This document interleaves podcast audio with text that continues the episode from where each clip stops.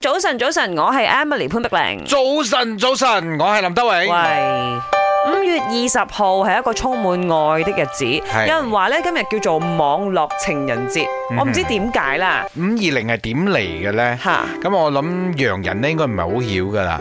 係五二零咧就胡一年胡一年即係胡一年胡一年咁樣，應該咁係都俾你砌到。中國啲商家咧為咗促進啲促銷啊，諸如此類嘅。係以前咧，可能你 send message 嘅時候咧，就會 send 到呢啲咁嘅號碼出去啦。哇！呢個真係係胡一年啊嘛。舊擺啊，我想 send 下 send 講。下 send 下 send 下咁樣，喂，而家變成呢個日子都變成一個好重要嘅日子啦。有點而 old school 啊，林生你，你一咁講 咧，就知你係咩年代。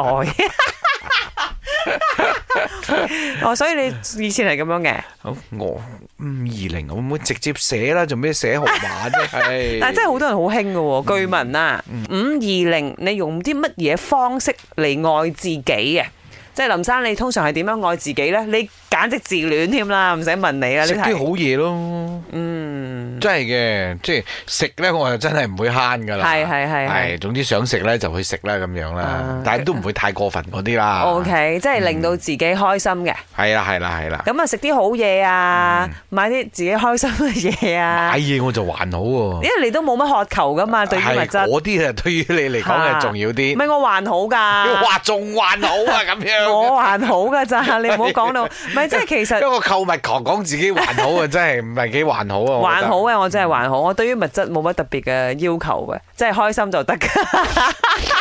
噴血啊！我喺度啪，成壁都係啊，陰公 啊！愛自己嘅方式啊，想做乜嘢就盡量去做咯。嗯咪即係因為我其實呢，就係屬於冇乜吉屎嗰種人嚟嘅。嗯 點解我即係一開始嘅時候我咁講呢？我而家漸漸長大啦，我就會學識比較唔會咁壓抑自己。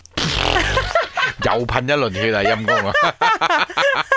咁都係愛自己嘅方式啦，係咪先？啱，絕對冇錯，好嘢。早安，我的方法呢就是爬山。比如说上班时做工做到很累、很紧绷、很压力的时候，一下班我就如果没有下雨，我一定一定走去爬山。爬山之后就是上到顶峰的时候，吹那些风啊，看风景啊，整个人会舒缓起来，会比较开心的，就整个人释放出来。所以爬山真的是我我唯一能够发泄情绪、发泄自己的的一个方法啦。然后现在我的目标就是爬神山，正在筹备当中了。